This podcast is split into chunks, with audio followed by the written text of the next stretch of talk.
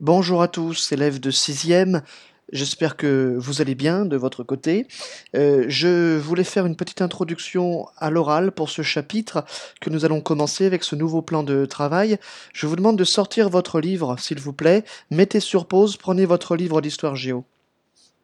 Alors, donc, nous allons aborder un nouveau chapitre qui s'appelle La naissance du monothéisme juif, autrement dit, la naissance du judaïsme, la religion des juifs. Mais c'est un sujet compliqué, et pourquoi est-ce un sujet compliqué? Eh bien, pour plusieurs raisons. Prenez votre livre à la page 119, mettez sur pause, et prenez votre livre à la page 119, document 3. Vous y êtes, document 3, page 119 alors, ce sujet est compliqué, ce chapitre est compliqué pour plusieurs raisons.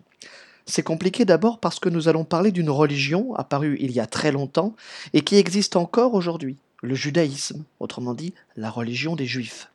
Or, vous savez que nous sommes dans un collège laïque. Et vous devez vous dire, mais puisque je suis dans un collège laïque, le prof n'a pas le droit de parler de religion. Eh bien, détrompez-vous, dans un établissement laïque, on n'a pas le droit de parler de sa propre religion, si on en a une, ou on n'a pas le droit d'essayer de convaincre les autres qu'il faut croire en telle ou telle religion. C'est vrai, on n'a pas le droit, par exemple, de, de demander aux autres de faire telle ou telle prière pour telle ou telle religion. Mais la laïcité n'empêche pas d'étudier les religions. Ainsi, l'objectif de ce chapitre d'histoire n'est pas que les élèves deviennent tous des juifs, bien sûr. L'objectif est de comprendre cette religion. Quelles sont ses origines? Comment ses croyances ont-elles été peu à peu mises par écrit? Quelles sont aujourd'hui encore les croyances et les pratiques des, des gens qui, qui sont juifs en France ou à travers le monde, etc. Autre difficulté de ce chapitre, c'est que pour la première fois ensemble, nous allons traiter d'une religion qui existe encore aujourd'hui. Or, il nous faudra étudier cette religion en tant qu'historien, ce qui veut dire que nous nous en tiendrons aux faits. Les faits, c'est ce qui est sûr et certain, ce qui est prouvé par la science, avéré, c'est-à-dire considéré comme vrai par les historiens, les scientifiques, les archéologues. Il faut donc s'en tenir aux faits tout en respectant la foi des juifs, c'est-à-dire les croyances des juifs. Respecter les croyances, c'est par exemple dire les juifs croient en telle ou telle chose. Par exemple, les juifs croient en l'existence d'un Dieu unique. Ça, c'est un fait. Les juifs croient en l'existence d'un Dieu unique. Hein, c'est un fait, c'est-à-dire quelque chose de sûr et certain. Ce qui ne veut pas dire que nous, en tant qu'historiens, nous croyons en un Dieu unique. Nous disons simplement que les Juifs croient en un Dieu unique. Ou nous disons que la Bible des Juifs dit que. Voilà.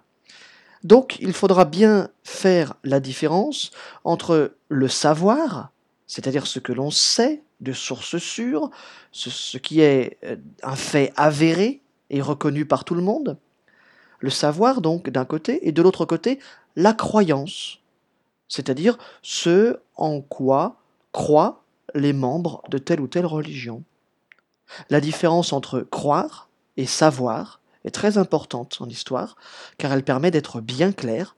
Il y a des choses qui sont des faits, sûrs et certains, avérés, et des choses qui sont des croyances, et seuls les membres de la religion y croient. C'est d'ailleurs la différence entre croire et ne pas croire dans une religion, entre avoir la foi et ne pas avoir la foi dans telle ou telle religion. Nous ne sommes pas là pour avoir la foi, nous sommes là pour comprendre et nous sommes là pour savoir. Alors ce problème se posera de nouveau en fin de sixième quand nous étudierons une autre religion, la religion chrétienne, le christianisme, et en cinquième quand vous aborderez la religion musulmane, l'islam. Enfin, troisième difficulté avec ce chapitre, euh, il concerne la durée très longue de, de ce chapitre. Prenez votre livre, page 110. Mettez sur pause le temps de prendre le livre, page 110. Regardez la frise en bas de la page 110. Elle donne un certain nombre de dates, comme 722 avant Jésus-Christ, l'invasion du peuple assyrien, et puis tout au bout de la frise, 70 après Jésus-Christ, destruction du temple. Eh bien voilà, en une seule frise, huit siècles qui se sont écoulés entre ces deux moments.